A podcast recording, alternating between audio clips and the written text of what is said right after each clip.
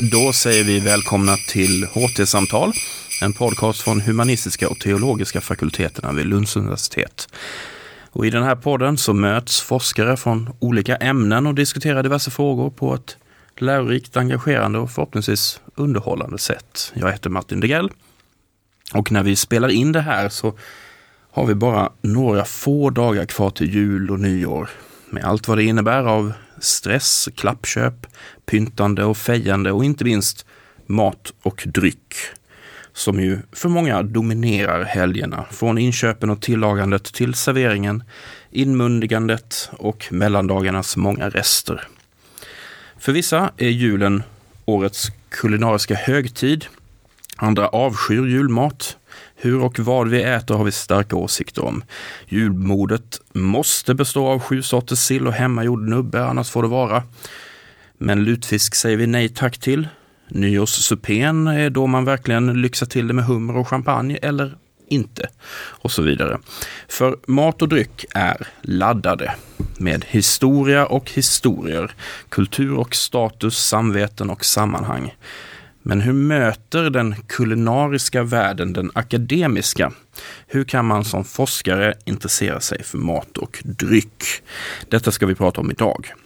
Och runt bordet här så sitter Anna Burstedt som är etnolog. Hej! Hej!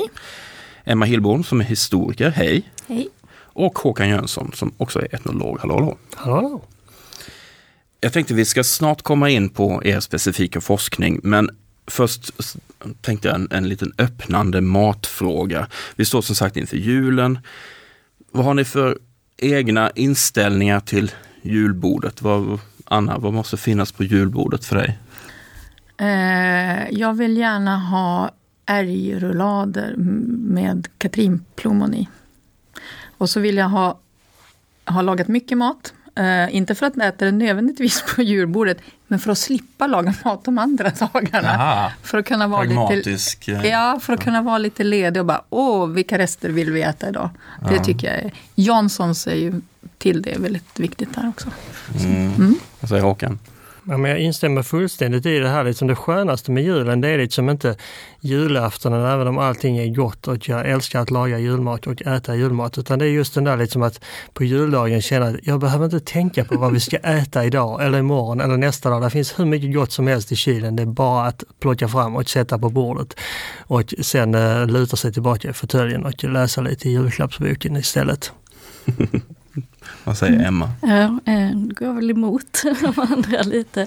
Vi har väl min familj eh, ofta bantat bort julbordet ganska mycket. Eh, eftersom vi är inte så många, det är mina föräldrar och min syster och jag. Så att det blev alldeles för mycket rester. Så nu är det skinka, köttbullar, sill, lax och ost. Sen är det inte så mycket mer. Nej, det the bare essentials. Ja, liksom. alla får ha sin favorit och sen så lagar vi inte det här som ingen annan, som ingen äter sen ändå. Ja. Mm. Jag tänkte att vi skulle kunna se det här samtalet lite grann som ett julbord eller en buffé bestående av diverse inslag som vi kan hoppa lite emellan. Det finns väldigt mycket att säga om det här med, med mat och dryck. Men Håkan, jag tänkte om vi, om vi börjar med dig. Du har ganska nyligen kommit ut med en ny bok som heter Från krog till krog som du har skrivit tillsammans med Rickard Tellström. Och den har undertiteln Svenskt uteätande under 700 år det är ett rätt stort grepp. Vad fick er att ta till detta gigantiska grepp över liksom hur svenska folket har betett sig när de går ut och vad de äter? Och så? Därför att vi satt och gnällde för säkert tio år sedan över att det inte fanns eh, någon bok som tog ett samlat grepp över utätandets historia. Och eh, till slut så kommer man till en punkt eh, där man inser att eh, om ingen annan gör det så får vi göra det själv. Eh, och eh, dags att sluta gnälla. Eh, och det är dessutom jag är väldigt fascinerande just det här att trots att det är en något som många gör och ännu flera åsikter om så är det liksom väldigt eh, ja, nedprioriterat i forskningen. När jag skulle samla liksom litteratur av detta så gick jag ner här på fakultetsbiblioteket för jag hade sökt fram litteraturen som fanns. Och nästan all den lilla litteratur som fanns, den stod på en liten hylla eh, som hade ett eget namn. Den hette 323 och hade titeln Övriga samhällsproblem. Det är alltså det, är alltså det som, så som restaurang och utätande har behandlats inom forskningen tidigare. Det är ett samhällsproblem men det är så litet så det får klumpas ihop bland övriga samhällsproblem. Ja, och sen så skriver ni den här Odysseen i princip eh, från liksom eh, 1200-talet och, och, och framåt. Vad var begränsningarna så att säga? Varför inte ännu längre tillbaka? Eh, ja, det var ganska enkelt därför att där är egentligen de första historiska beläggen för ett eh, utätande i Sverige. Eh, som man säger, alltså det professionella, hur man ska betala för att få mat och dryck. Det kommer från Alsnö stadga och tidigare än dess hittar vi helt enkelt inga belägg så att det var därför vi började där. Det är jätteskönt när historien avgränsar forskningsområdet. det liksom ger sig själv. Ja, men det ger sig självt. Det gör ju det. Vad, alltså I den här eh, researchen och, och författandet av den här boken, vad, vad överraskade dig mest? Ja, men det, det är fascinerande liksom ur ett nutida perspektiv, just det här problemperspektivet och också hur öppet öppet klassamhället manifesterades. Eh, inte bara liksom när man tittar på de faktiska praktikerna och vem som gick ut och åt var, utan också rent officiellt i lagstiftningen där man liksom hade olika skattesatser för om brännvinet serverades på en tredjeklassrestaurang eller på en första klassrestaurang. Ehm, det, det tyckte jag var, var ganska fascinerande och sen överhuvudtaget är jag intresserad av det här hur mycket energi man liksom ägnar till det politiska systemet för detaljregleringar av någonting som i många andra länder har varit ett ganska oproblematiskt naturligt inslag i vardagen. Väldigt roligt att läsa alla de här gamla statliga utredningarna och för all del nya också om eh, dan dansförbud på restauranger och eh, hur och varför man måste förbjuda starkölet och andra sådana här fascinerande historier. Det finns ju jättemycket liksom, som eh, lekman i sammanhanget så tänker jag kanske framförallt på de här, det här bisarra inslaget med eh, eh smörgåsen som måste finnas att serveras på ett ställe som ska servera sprit. Mm. Men det, det, precis, och den här smörgåsen är egentligen en myt. Va? Därför att det fick inte vara en smörgås, det måste vara lagad mat. Aha, mm. okay. Eh, så att eh, det, det där var väldigt viktigt nämligen, så det räckte inte med smörgås. Däremot kunde du få dricka eh, upp till två stycken pilsner av en alkoholhalt av mest, max 3,5 procent. Det kunde du få på en smörgås. Men skulle du ha dina två vita och en brun så var du tvungen att ha lagad mat. Och det kunde då i sin tur liksom vara lite uppvärmda burkärtor eller något annat. Eh, men det var väldigt viktigt att det var varm och lagad mat. För annars okay. så fick du inte dricka sprit. Intressant. Men sen så, någonting som jag nästan hjärnan exploderade när jag läste. I inledningen av boken så skriver ni då liksom att på den här väldigt korta tiden från 80-talet till idag så har ni några häpnadsväckande eh, statistiska uppgifter om antalet uteställen, uteätarställen, restauranger, kaféer och så vidare. Kan du berätta något om det? För där trodde jag nästan att det var något, eh, att ni hade råkat skriva fel eller någonting. Nej men alltså det, det sker ju det som jag själv i andra sammanhang har kallat en gastronomisk revolution där det går från att vara, att, att gå på krogen var ju någonting som man inte behöver vara äldre än jag och Anna är för att kunna komma ihåg att det var någonting som breda samhällslager inte gjorde. Va? Då, var, då var man en misstänkt person som, hade, som inte liksom hade koll på vare sig hushållskassa eller, eller sin moral eller, eh, eller överhuvudtaget kunde uppfattas som en opålitlig person. Och, och definitivt om man var kvinna. Definitivt om man var, man var kvinna. Och sen då från 80-talet och framåt när yuppien liksom blir någon sorts frontfigur där som går ut och äter till vardags och gärna flott och eh, dricker dessutom vin. Och kan, eh, så sker liksom en gradvis normalisering av utätandet som går väldigt fort. Och eh, även myndigheterna kommer ju alltid lite efter men det sker liksom också en en sorts liberalisering där det blir mycket lättare att få tillstånd för att, för, för att servera alkohol. Det blir till och med ju så att eh, regeringen idag kan eh, liksom skryta med att vi är ett land som har Michelin-restauranger. Det är fullständigt otänkbart. Så att det, det sker liksom en både kvantitativ och kvalitativ ökning där som är liksom, jag skulle säga det är en kulturrevolution som, som drar igenom landet. Jag blir nyfiken då på vad som sker så att säga innan 80-talet för att det är en oerhört dramatisk kurva. Vi snackar liksom tusentals nya kaféer, restauranger och så vidare. Men vad händer innan 80-talet? Är det liksom, är det en kurva, är det liksom helt plan då under liksom hur många år som helst? Eller vad, Alltså man kan säga den, den stora slakten av utätande krogarna den sker under mitten av 1800-talet. Eh, och sen så går det ständigt, ständigt utför kan man säga och någonstans i mitten av 1900-talet så är vi nere i ungefär 500 tillstånd i hela Sverige en, eh, Norrlands största stad, eh, Umeå, var helt eh, torrlagd under några år på 20-talet. Det fanns alltså inte ett, en enda restaurang som hade rättigheter. Då. Och, Men då ska man komma ihåg att man kopplar ofta ihop just rättigheterna med restaurang. Alltså ja. att det är det som definierar eh, restaurangen som sådan. Liksom. Precis, och, det, och, och, och, så har det egentligen varit i alla tider, att det är egentligen utedrickandets historia, man kan säga, som man skildrar när man ska skriva restaurang och den, så att säga det finare utätandets eh, historia. Men även också det enkla, jag menar krogen, krogen var ett ställe dit du gick för att dricka. Och det har vi, det har vi fortfarande i det här med drickspeng. Det var ju en peng som man gav för att någon skulle kunna få något att dricka en kuskbock eller någon som öppnade grinden eller annat.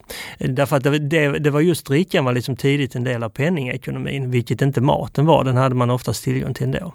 Så att um, det handlar väldigt mycket om dryck. Sen, sen fanns det ju naturligtvis en, en viss tillväxt av eh, mjölkbarer och annat under mitten på 1900-talet där man ville liksom eh, få ett uteätande som var mindre inriktat på att dricka alkoholhaltiga drycker.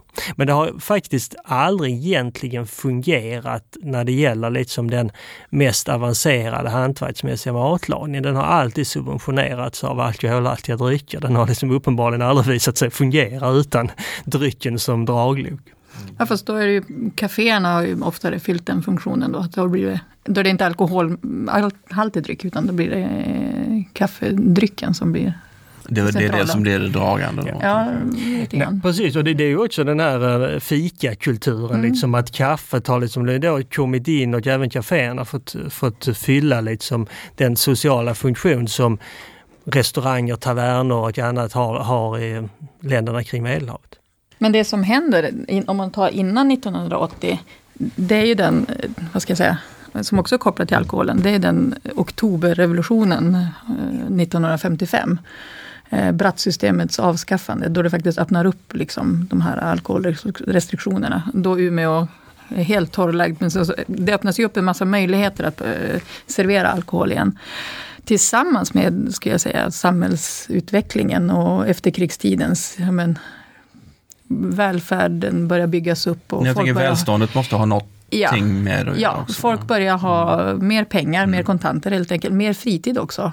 Och att man ska göra någonting på fritiden. Att man ska inte förverkliga sig själv kanske i de, i de ordalagen, men att man ändå skulle göra någonting och gå ut och förlusta sig och att nöje blev någonting man fick och kunde unna sig. Så det hänger naturligtvis ihop. Um, men också att man, det fanns större möjligheter att öppna upp för Eh, restauranger och servera alkohol helt enkelt. Eh, Emma, du är historiker. På vilket sätt eh, har du intresserat dig för eh, liksom mat och dryck eh, från, från ditt fält? Ja, jag har inte bara då intresserat mig för vad man äter, utan kanske vad man inte äter. Eh, jag håller på med ett projekt som heter Bantningens feminisering, som handlar om hur bantningen gick från att vara en, någonting som välbeställda män sysslade med till någonting som rekommenderas främst för medelklassens kvinnor. Från slutet av 1800-talet fram till 1930 ungefär. Och då lades ju lika stor vikt på vad man då absolut inte skulle äta som vad man fick, fick mm. lov att äta. Eh, tanken på att liksom dieter skulle vara något för välbeställda män. Det känns ju helt främmande idag. Vad var det som hände? Eh, den stora första bestsellern i eh, bantningslitteraturen eh, var ju William Bantings, som vi har fått ordet bantning ifrån, på 1860-talet. Han var en engelsk begravningsentreprenör som hade börjat bli lite för tjock. Och så fick han en, en kur av sin läkare som han sen skrev en bok om, som blev en internationell eh, succé. han var ganska eh, tillåtande med hur mycket kött man fick äta och eh, dricka alkohol till maten också kunde man inte avstå ifrån. Hur, så, hur såg liksom en, har du, har, har något exempel på hur en liksom standardmåltid skulle kunna se ut eller hur, vad fick man äta? Liksom? Ja, alltså det är mycket att man kan, han har inte så mycket exakta mått på vad man ska äta men eh, du får äta valfritt eh, eh mängd kött. Två glas claret, så här vin till. Eh, men potatis skulle man helst eh, undvika. Jaha. Stärkelserika livsmedel. Och, och, och, vad händer sen då som gör att det blir en mer, vad ska vi säga då, femininiserad eller eh, ja, det... syn på det här med bantning och vad man äter kanske, ja. vad man inte äter? Ja, det är lite svårt att säga exakt hur det sker, men någonting händer ju eh, då strax mot slutet av 1800-talet att kvinnor också börjar ta upp det här. Tidigare hade det varit kanske mer så att män, framförallt då borgerliga män, kunde forma sin kropp. Medan kvinnor mer fick ta den kropp de fick. Men sen började kvinnor tänka att de också kunde påverka det här, inte bara genom kläder utan faktiskt genom vad de åt. Men eftersom kött ofta var så manligt kodat så kunde de inte riktigt rekommendera de köttmängderna. Absolut inte alkohol då för kvinnor. Eh, utan ju mer kvinnor desto mer grönsaker. Okej. Okay. Och det är ju onekligen en, en föreställning som har hängt i sig ganska länge. Ja, absolut. Även, även om man nu är i, i, en period kanske där just med LCHF och så vidare där, där kött igen blir någon sorts uh, uh, metod. Ja. Ja, inte minst fettet som ju har varit så bannlyst så länge. Liksom.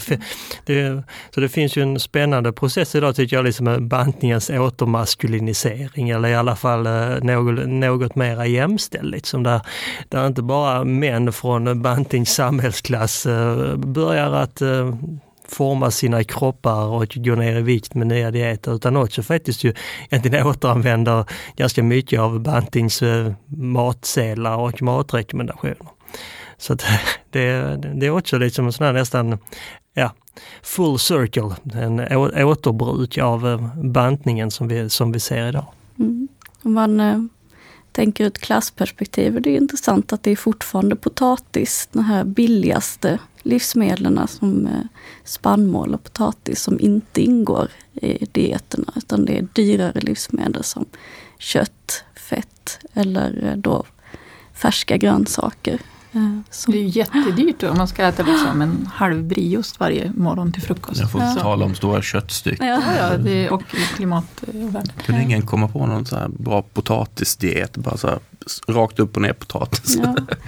Jo, men det fanns ja, ju på 70-talet ja. mer eller mindre. Potatis har ju varit en sån här basföda. Kanske dags för den att komma tillbaka. Ja. Då. Alltså en eh, känd eh, dansk näringsfysiolog i slutet av 1800-talet som eh, lanserade potatisen som det mest fullkomliga livsmedlet. Han, jag vill inte säga tvingande, men han fick sin assistent att leva bara på potatis i ett antal veckor och det gick hur bra som helst. Så han, han tyckte verkligen att potatisen var bra, men det slog inte riktigt igenom i bantningskulturen. Det fanns ju en banandiet också för eh, den första nästan framgångsrika behandlingen av glutenintolerans. Som blev eh, hypad där under mellankrigstiden. Eh, där man eh, ja, rekommenderade att eh, i princip uteslutande leva på bananer. Och just de, eh, det var innan man upptäckte celiakins problem så, och det fick ju faktiskt att, så att säga, må bättre. Och det finns ju relativt många näringsämnen i just bananer. Så det finns alla möjliga fascinerande dieter genom kulturhistorien som kanske inte alla förtjänar att, att återuppväckas i form av testa men gärna läsa om. Ja, det tycks också gå liksom i vågor. Alltså, just det här var, så som just för närvarande anses vara, men här har vi det, nu har vi, vi har knäckt nöten här nu, nej det hade vi visst inte utan vi går tillbaka till. Men, men däremot, jag tänkte just synen på grönsakssallad och sånt där som kopplat till någon sorts eh, eh, kvinnlig bild av det hela. Så den bilden tycks ju ändå finnas kvar. Eller? Har jag fel? Ja, det tycker jag också att det verkar som det. Det är någonting också, sallad börjar komma där i början av 1900-talet som någon slags nymodighet. De kopplas ju ganska omgående till kvinnor just, just genom att de är så lätta till sin natur och dekorativa. Eh, så att det blir liksom analogt med hur kvinnor förväntades vara. Kvinnor kan bara äta en sallad till exempel. Ja. Medan man då antog att män eh, mer ville ha rejäl mat. Mm. Ja. Men jag tycker, den här eh, ganska korta epoken ändå, då, då vad ska jag säga, Bantings eh, samhällsgrupp var den som stod i fokus för att mm. få banta. Det måste ju ändå vara en ganska kort det är en ganska kort epok i jämförelse med hur länge kvinnans kropp genom historien, just den som ska kontrolleras och begränsas på alla möjliga mm. olika sätt och definieras. För det är ju ofta, det är oftast den som har varit utsatt ändå för olika regler och regelverk och eh, kvinnans kroppsliga funktioner på många olika sätt. Så att jag, jag tycker ändå att det är så intressant med banting, för det, det är en sån en sån enormt kort period att det är männens kropp vi ska ja. kontrollera och sen, nej, vi, vi går tillbaka till kvinnan igen. Jag tror det är mycket kopplat till den här borgerliga ja. kulturen med den liksom, eh, medelklassmannen ja. som kan kontrollera sig själv. Han kan forma sitt eget öde, han kan forma sin egen kropp mm. också. Eh, och det är någonting som han har makt över. Medan sen när det tas upp i kvinnokulturen så formuleras det lite annorlunda. Det har fortfarande kvar lite av det här att man formar sitt eget öde när man formar sin kropp. Mm. Eh, Men det är så ja. intressant också med man kopplar tillbaka till restaurangerna, för det här är en annan form av det här är en annan form av mat tycker mm. jag. Eh, det är mycket mer eh, mest näring på minst mängd liksom och att det är ett väldigt fokus på vad som händer i kroppen eller hur det tas emot i kroppen. Och det är inte den här restaurangmaten som är mer för, för nöjes skull. Att, mm. ja, men, inte vulgärt men lite mer i excesser och njutning och status och lyx. Och så här, utan det här är ju mer den här begränsa och förpacka ner. Liksom. Mm, jag tänkte på just den här kopplingen mellan mm, hälsosam snedstreck dietaktig mat och i ett så här uteätarsammanhang. Mm. Vad finns det att säga om det? För är det, är det någonting som bara för att vi har det, finns en del sådana restauranger nu till exempel, eller utätarställen som är sådana, är det, är det ett nytt fenomen eller är det? Alltså det har alltid funnits där att man ska kunna få god näringsriktig mat. Och det visar ju er bok, alltså långt tillbaka till 1200-talet. Då var det ju mer att man skulle äta för att man var på resa. Man behövde få i sig mat för att orka resa vidare. Liksom. Och det har ju fortlevt. Eh, och även restaurangens födelse. Det, ordet restaurang kommer ju från eh, ett ord för att återuppbygga kroppen. Alltså att det är en buljong som man ska bli frisk av. Sen släpptes ju det ganska snabbt ändå. Att det inte var vad det restaurangerna gick ut på. Men det här att det finns, det, här, ja men eh, det kan vara lunchrestaurang eller vad som, där, där man ändå ska ge näringsriktig och bra mat till befolkningen för att de ska orka jobba och så. Det, det finns ju servering, alltså det finns ju både, både och. Jag vet att på 2000 2006-2007 kanske försökte de lansera en nyckelhålsmärkning på restaurang. Alltså att restaurangerna kunde ansöka om att bli nyckelhålsmärkta. Eh, vilket inte gick så bra. Eh, jag vet faktiskt inte om det lever kvar fortfarande, men, men det gick liksom stick i stäv med hela restaurangtanken om njutningen och nöjet och lite det här eh, utöver vardagen. Ehm, så det funkar inte. Sen finns det naturligtvis salladsbarer och de som fokuserar på att vara uh, nyttiga och så, men det, det är ju inte det som vi tänker på idag mm. när vi tänker ordet restaurang. Det kanske finns en marknadsföringsutmaning där när restauranger och så vidare är så förknippat med njutning och ja. så, så så måste då kanske då mm, mm, ja, mat som kanske traditionellt då inte förknippas med det på samma sätt kanske måste då liksom på något sätt upptäcka sig själv eller uppfinna sig själv. Mm. Men det finns ju, det, det beror ju också på hur du identifierar en restaurang därför att vi har ju det i oss att vi tänker oss direkt en njutningsfylld plats där vi också ska visa upp oss själva, lite festliga till, festlig samvaro och också visa upp att vi liksom har ett kulturellt kapital så vi vet hur vi ska föra oss. Men det finns ju gott om andra ställen där du kan få mat och dryck och eh, eh jag tror att eh, se alla de här som smoothies and salads eh, uteätaretablissemangen, de går, de går ganska bra. Va? Det, det är en eh, snabbt eh, växande genre. Men eh, när man just säger, ja men varför finns det inga sådana restauranger? Ja, jo det finns det om du bara menar att du går ut och betalar för mat och dryck, så finns det ganska många av de här. Men att de då skulle kunna ha kunnat slå igenom, det hänger ju också samman med att vi äter ute, eller vi, men alltså många i detta land äter nu ute betydligt oftare än vad som gjordes förr. Det här att det har blivit en del av en vardaglig praktik som faktiskt inte gick ner under senaste finanskrisen. För annars har det alltid varit det första som man har dragit in på hela 1900-talet. Så, så fort det kom en ekonomisk kris så blev det kris för, ännu större kris för restaurangnäringen. För att man slutade att, eh, att gå ut och äta för det var liksom en lyxkonsumtion. Men efter finanskrisen så drog man kanske ner på antalet kronor som man la på varje måltid men inte på antalet måltider. Så där kan man se ett sånt där tydligt trendbrott, lite som där utätandet till sist har normaliserats som en del av en vardag.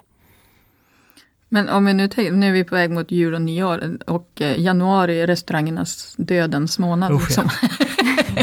ja. Där är vi faktiskt lite restriktiva ändå.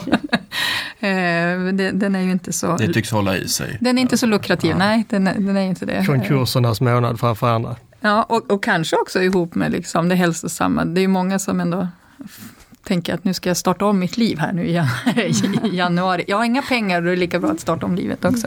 Men jag tänkte de här smoothies and salads också Håkan. De, um, det finns ju jättemånga men de är ju samtidigt inte heller ställen Ofta är det inte ställen där man riktigt sitter ner. Om man nu tänker sig vad, eh, kring en måltid, alltså hur tänker vi oss en måltid? En måltid är när man sitter ner, man ska ta sig tid, det ska vara gemenskap.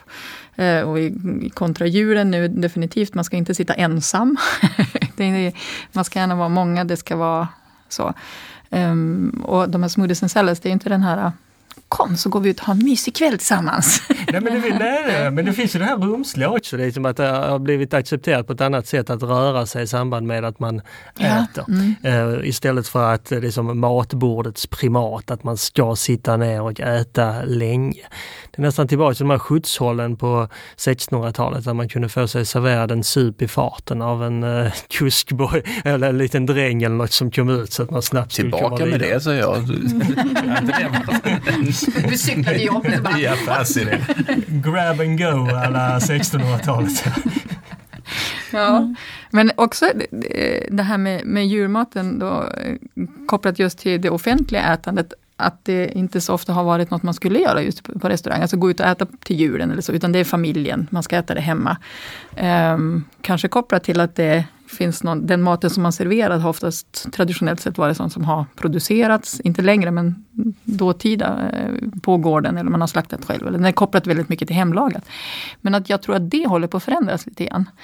Uh, att det finns en ökning just kring högtider med människor som går ut och äter. Uh, som jag tycker är jätteintressant. Ehm, det är ett litet trendbrott ehm, som kanske hänger ihop också med gemenskap och måltiden. Att, mm, ja men i, år, det kan vara, jag har inte barnen i år till exempel. Det är en vanlig kommentar. Barnen ska fira julen någon annanstans. Då vill jag göra någonting annat än den här vanliga julen. Jag behöver inte laga all den här maten, för det är ändå ingen som kommer hem och ska äta den. Mm, bryta av på något ja, sätt. då kan jag lika gärna gå ut och äta på restaurang och då kan jag lika gärna äta någonting annat. Och att man skapar den gemenskapen då med andra kanske i samma situation eller man vill bryta helt. Så det, det tycker jag mig se ett intressant trendbrott i faktiskt. Och nyårsdagens pizza har väl nästan blivit en större arena för gemenskap än nyårsaftonens hummer. Liksom. Det, det, det, har, det har bytts till något, eh, den här liksom markeringen av särskilda dagar med hjälp av mat. Medan nyårsaftonsmenyn känns som den kan se ut nästan hur som helst nu för tiden. Eh, men eh, pizza på nyårsdagen, det, det förenar många. Och backhoppning. Ehm, jag tänkte vi kunde komma in just på det här med, med ehm, status på mat, alltså mat och matätande som ehm, statusmarkör eller sådär. Och Rätta mig om jag har fel nu Anna, men jag, jag får lite intrycket av att status, om vi pratar status på mat, att det känns mer komplext idag än det än tidigare. Alltså det handlar inte längre nödvändigtvis om motsatsparet billigt, dyrt. Nej. Utan man, man alltså från falukorv till fine dining liksom. Utan eh, autenticitet är en superviktig ingrediens. Om du är och backpackar i Kambodja och hittar Kambodjas falukorv så, är det, så slår det liksom ändå rätt högt eh, statusmässigt om du liksom får ut det till dina foodie-kompisar. Och sådär. eh, intressant, alltså det är inte så enkelt som att man bara säger att ja, men, hummer, likhetstecken status automatiskt, falukorv likhetstecken dåligt. Nej. Liksom. Jag skulle säga att kunskap är det som ger status. Alltså mm. kompetens och kunskap. Och då att hitta den här unika backpacker-korven i Vietnam. Så, åh, jag hittade det här på en bakgata, hittade ett jättehäftigt ställe och de kunde laga så. Medan om du skulle gå på ett sånt ställe i din, dina hemmakvarter så skulle det kännas jättesunkigt. Men just för att det är där och du har hittat det själv och det är bara du kanske som vet om det. Det är det unika. Och att du också har upplevt någon form av kompetens i detta när du berättade det för folk att du har hittat den. Du gick inte på den här massgatan, eh, turismstråket eh, så att säga. För att vara turist är ju inget, eh, det är inget statusvärt. Liksom. Det ger ingen status. Och det hänger ju också ihop med att vi har sån tillgång till allting. Det går liksom inte bara att dela upp i, i billig mat och dyr mat idag. Eh, om alla har ungefär, inte alla, men om många har samma förutsättningar så måste distinktionen ske på något annat sätt. Statusen måste skapas på något annat sätt. Det kan vara att söka den här eh, äktheten som eh, ibland kanske inte finns i verkligheten, utan den, det är bara någonting vi strävar efter som någon form av utopi. Eh, och, eller de unika upplevelserna eller så. Eller tillbaka till eh, kunskap om kanske det här, eh, den billiga maten, att ta vara på den. Eh, det kan också vara en status. Så. Och statusen förändras ju i takt med samhällsutvecklingen, eller samtidigt med samhällsutvecklingen. Idag är ju det hemlagade, att visa att man kanske har tid att göra vissa saker. Kontra att en, det fanns en tid när det var att ha pengar att köpa vissa saker var mer status. Um, nu om du pratar om att resa iväg och uppleva andra maträtter så kanske vi är på väg mot någon miljösmart att stanna hemma och ta tillvara det som finns här. Som skulle kunna bli en, en statusmarkör tänker jag. Och det är jätteintressant hur konsumtionen hela tiden förändras och, och skapa nya. Men kompetens skulle jag säga och att vara nyfiken, det här att vilja prova på allt. Eh, det har ju startat också ett, eh, ett nytt, eller just nu är det ett pop-up museum i Malmö med eh, Disgusting Food med, med fokus mm. på äckel. Och där man kan känna när man går runt där att det finns också någon form av status i att jo men det där har jag provat, eller det här har jag faktiskt, nej jag tyckte inte det var så äckligt. Alltså, att visa upp något kulturellt kapital där i att... Eh, världsvana. Världsvana. Ja, mm. Och att då stå över äcklet. Jag tycker det här är ett ägg, men jag har ändå provat. Eh, jag har ändå liksom tagit till mig detta och jag kan också se att ja, men det verkar vara helt naturligt att äta den här inbaktade fågeln i det här landsdelen. Eller kanske till och med så här, jaså du tycker det är äckligt? Ja, ja, ja, ja men det tycker inte jag, utan det här är fullt naturligt för mig. Eh, man kan prata om det i olika termer, men jag tycker den här termen omnivoreness, eh, alltså att äta allting, att man ska vara en allätande, nyfiken, Eh, medveten, kompetent eh, konsument, liksom, ätare. Det tror jag är status idag. Vad säger ni? Jo absolut, och det här just att tidigare var det väldigt viktigt eh, att ta avstånd från andra mm. kulturer, både inom landet och utom landet och vad andra åt. Det åt, icke, det åt inte jag. Eh, och det kan man ju läsa i kokböcker, vad som var smakligt för svenska smaklökar och inte. Va? Långt, in, långt in på 1900-talet. Och där också eh, med vitlöken då som ju inte alls var smaklig för svenska smaklökar. Men om man, om man då gjorde så att man tog en vitlökstift och så gned man botten av kastrullen med den. Då fick man liksom en nivå på vitlökssmaken som även, som även även svenska kunde göra. Så alltså, då fick man liksom en exotisk touch på det men utan att liksom eh, gå, gå alldeles eh, åt det vulgära hållet. Mm. Men sen brukar jag ofta känna också, nu, nu är vi matintresserade eh, människor som läser x antal kokböcker och mattidningar och så här eh, dagligen dags. Eh, och det finns då Gourmet som är en ganska känd mattidning och så kan jag läsa den ibland och så eh, säger de då så här, åh nu Eh, potatisen ute eller paprikan är på väg tillbaka in och blir trendig och då känner jag när var den ute? och att man är, det är så lätt också att jag fastnar i min egen eh, vita medelklass tillvaro. Liksom. Och då måste jag alltid gå och köpa lite andra alternativa, kanske veckotidningar för att se att eh, man kan också variera fläskfilén på eh, tio sätt. Eller vad, vad statusen handlar ju väldigt mycket om vilken samhällsklass man befinner sig i och, och vilket sammanhang man befinner sig i. Det Mm. finns ju en väldig status också att äta nyttigt. Mm. Eh, speciellt på sociala medier, det här clean eating fenomenet där man ska äta. Det är väl mycket vegetariskt eh, och mycket färska saker. Eh, så att det är ju också Mm. en annan typ av status som inte har som jag misstänker också kan vara ganska dyr egentligen. Ja, För att det är mycket färska eh, grönsaker. Och, Och där är Ganska status, exotiska. ligger statusen lite grann i också, alltså är det att man är medveten och, och, och, och hälsosam och sådär. Det är det som är, Ja, och kopplat också till, eh, till kropp och till skönhet. Att Mm. man kan misstänka då att om du äter rent så är du ren. Din kropp blir ren ja den Inom- kopplingen genom maten som du äter. Så. Det påverkar ju marknaden också. Jag tänkte då, är det jul och det var inte så länge sedan som det var enda, enda dessa veckorna var enda gången det gick att få tag i grönkål. Eh, Men som, men som tur var så kostade den i alla fall ingenting utan man fick den för 10 kronor kilot liksom i stora bingar. Nu är det ju svindyrt att köpa grönkål här liksom inser man därför att ha fått den här hälso, hälsotrenden och eh, däremot kostar den ju, däremot så finns det ju tillgänglig under större del av, av året. Ja, det, det är finns- också intressant hur all den här, de här trendhälsos, hur det påverkar också bönderna eller jordbruket. Ja. Ja. Ja, men nu ska vi äta jättemycket kött till exempel. Eller vi ska sluta äta spannmål och potatis. Och de odlarna bara, jaha, vad ska vi göra nu? hur det går i de här Ja. cyklerna och att det påverkar ju faktiskt också vår, landets ekonomi ganska mycket. Men jag tänkte också på status kontra i relation till julmaten. Där är det, alltså julmaten är ju också det här att eh, man ska slakta grisen men den blir inte fetare än så. Och så ska man duka upp det. Men man skulle kanske inte, om man nu tänker sig bondesamhället när man slaktar den, den färska skinkan åt man ju inte för den var man ju tvungen att salta in. Och, men kunde man ha råd att servera en färsk skinka så var ju det enorm status. Men också i relation till det hälsosamma, att det vita, det vita brödet eller den vita gröten eller det vita sockret var status. Och Som ju inte är det i, i hälsosammanhang, utan det är verkligen Nej. det man ska ta avstånd från och inte äta. Ja, Så det är sådana här Precis. skiftningar, Ja. vad som är det. Tillhör verkligen den moderna matproduktionens absurditeter att det är mycket dyrare att köpa fullkornsmjöl än att köpa Ja. det vita vetemjölet som är jättebilligt fastän du bara använder en mycket liten del av den faktiska råvaran och det är en ganska ändå avancerad industriell produ- produktionsprocess för att få ut just det här vita. Eh, Men, eh, men det hänger ju ihop med det här att de, de som är beredda att eh, äta fullkornsmjölet, det är också de som har råd att betala för det. Och det ser marknaden alldeles oavsett kostnaderna för produktionen. Men om vi går tillbaka till julbordet då. Eh, nu generaliserar jag lite men vi är ofta ganska traditionella vad gäller mat, inte minst i samband med högtider som jul. Man kan ju då tycka att eh, men det är ju samma mat på alla högtider i Sverige.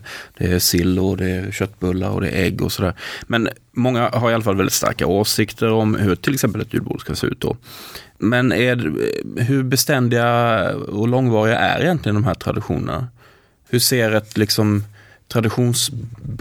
traditionsbrytande ut på julbordet? Hur, eh, hur finns det, vad, vad, är det, vad är det nyaste som finns på det standard julbordet? Och det, det Jag tror kan jag, inte det själv, men- Nej, men det tror jag är ganska familjebundet. Så, Som du säger, vi har ju skalat, ni har skalat bort och det har vi också. Eh, man ska, har skalat bort och det tror, jag, det tror jag är början på traditionsbrytningen. Liksom.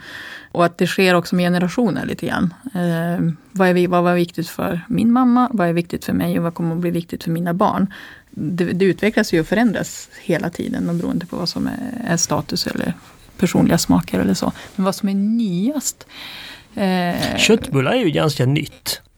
Det är inte någon särskilt traditionell eh, alltså, eh, julmat. Nej, och det är liksom-.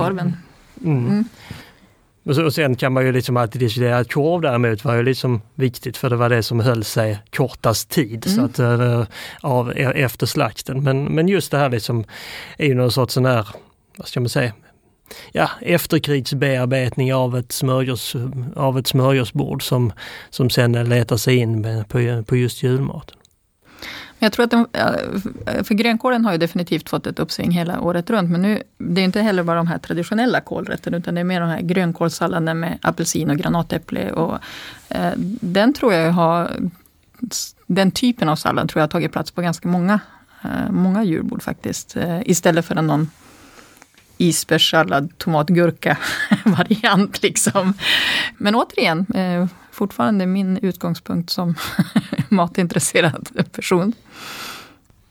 Vad skulle vara utrotningshotat i så fall då på, på julbordet? Vad är liksom generationsmässigt på väg bort? Är det syltorna eller? Ja, är inte de redan ganska borta? Tror jag. Ja.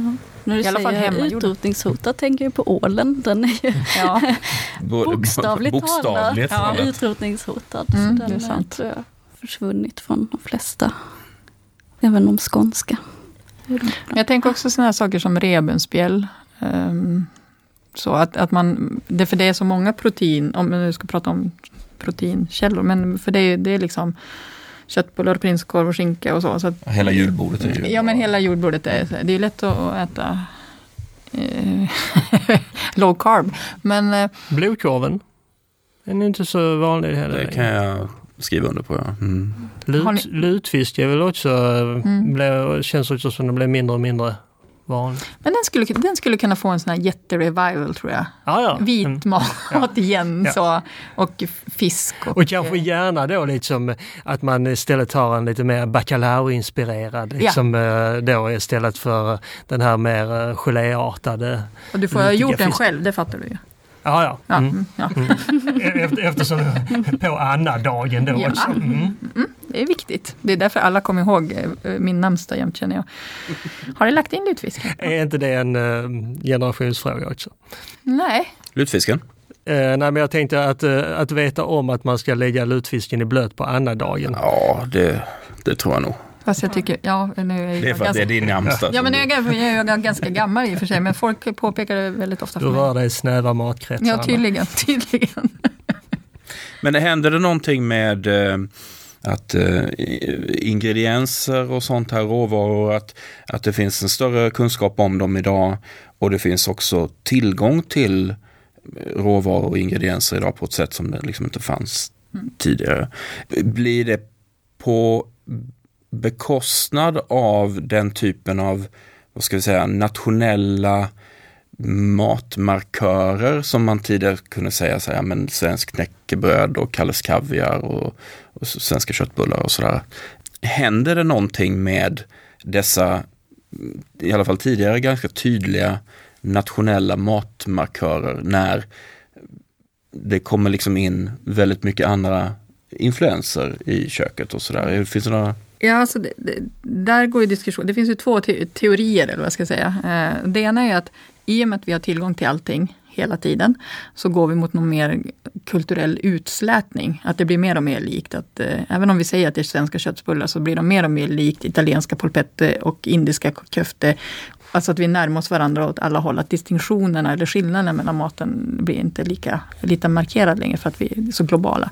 Den andra trenden då, eller spåret som man kan gå, det är ju att eftersom vi är så globala så blir det ännu viktigare att betona de här skillnaderna.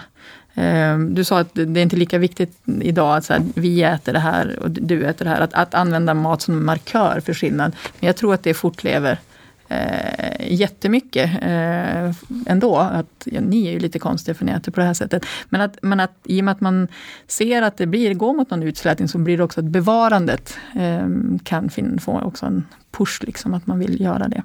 Så att, men jag tror att de löper parallellt. Men det är ju också att tänka då de här rätterna som du nämnde. Nu är de ganska specifika, men de har ju också utvecklats i en kontext och de finns i en kontext.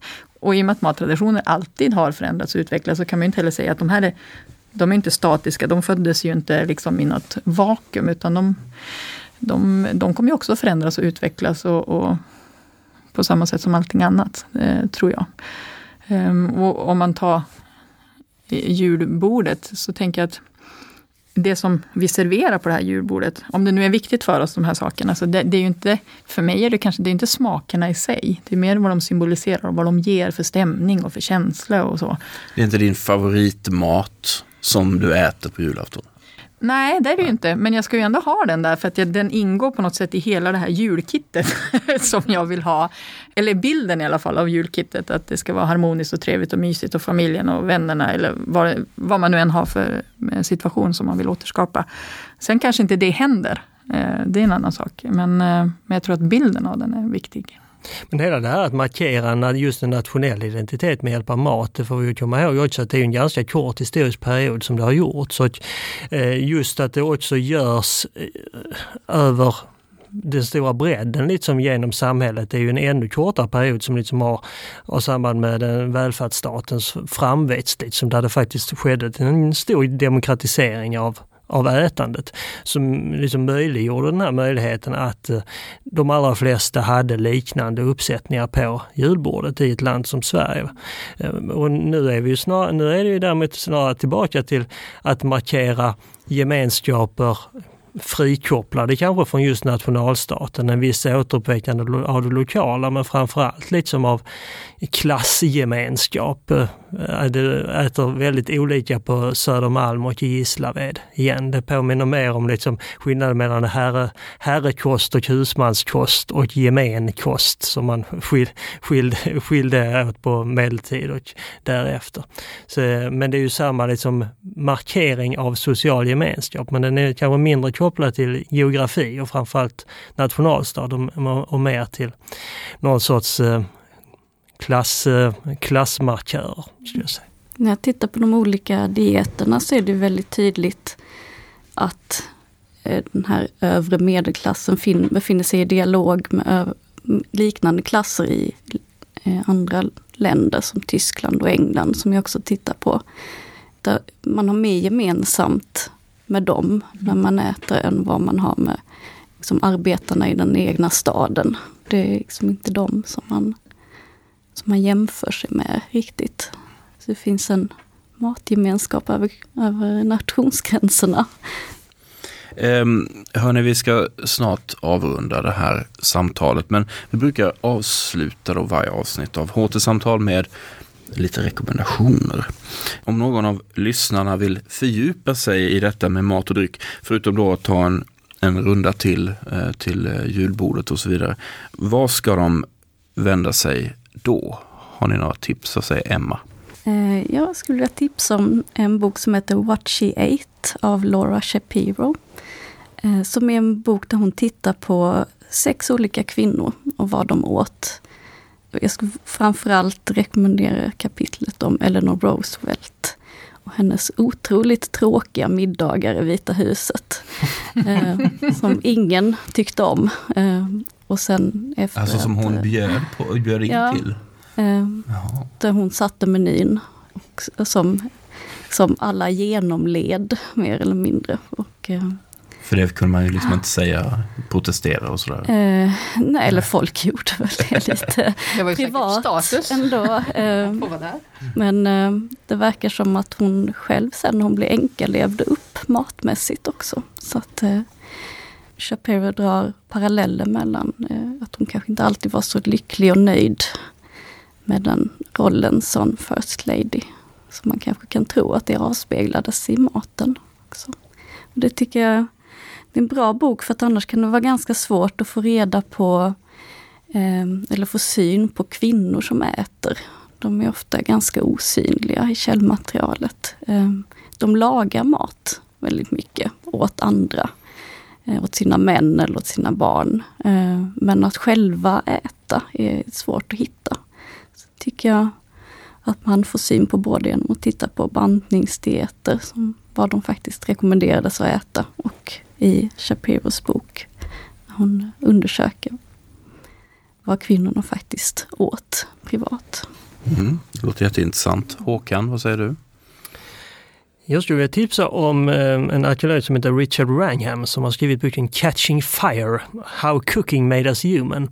Som mm, liksom verkligen börjar från början och tar fasta på det här vad som faktiskt skiljer oss från djuren som ju är Eh, man har pratat om länge. Men en, en, sak som faktiskt definitivt skiljer oss det är att vi lagar mat, det vill säga vi använder oss av elden för att transformera eh, det råa råvaror till tillagade. Och allt vad detta har gjort med oss människor, allt från förändrad biologi till inte minst intressant liksom de sociala, eh, hur de sociala relationerna förändrades, inte minst relationerna mellan könen. Och så tycker jag det finns någonting i den här, eh, något trösterikt, inte minst inför jul exempel om man står och lagar mycket mat och blir väldigt trött på detta, att känna att det är faktiskt just när man lagar mat som man är som mest mänsklig. Det tycker jag är trösterikt i sammanhanget. och, och Anna? Mm. Eh, jag vill tipsa om en bok som lite grann återkopplar till det här statusbegreppet om hur eh, naturen har blivit eh, en statussymbol. Lite grann. Den heter Jordnära, etnologiska reflektioner över ny nordisk mat. Det är en antologi, ett nordiskt samarbete med Estland också. Yrsa Lindqvist och Susanne Österlund Pörtsch som har redigerat den. Och det är ett antal artiklar som handlar just om hur naturen, det jordnära, eh, har blivit på tapeten igen och hur det återanvänds på ett nytt sätt kanske i den nya nordiska maten som har framhävts på senare år. Många intressanta bidrag om allt från blåbärsplockning till ekologisk mat till lyxkrogar. Mm. Låter också väldigt intressant. Stort tack till er allihop, Anna Bustedt, Emma Hillborn och Håkan Jönsson. Och god jul! Jul, detsamma. Eh, mer om vår forskning här på HT-fakulteterna hittar ni på ht.lu.se. Där hittar ni också lite länkar till några saker som vi har pratat om här idag. Vi har spelat in detta samtal i Humlabbets larmstudio på Lux. Tekniker är Peter Roslund. Jag heter Martin Degrell och beroende på när du lyssnar på det här så önskar jag dig en god jul, gott slut, gott nytt eller god fortsättning. Vi hörs snart igen.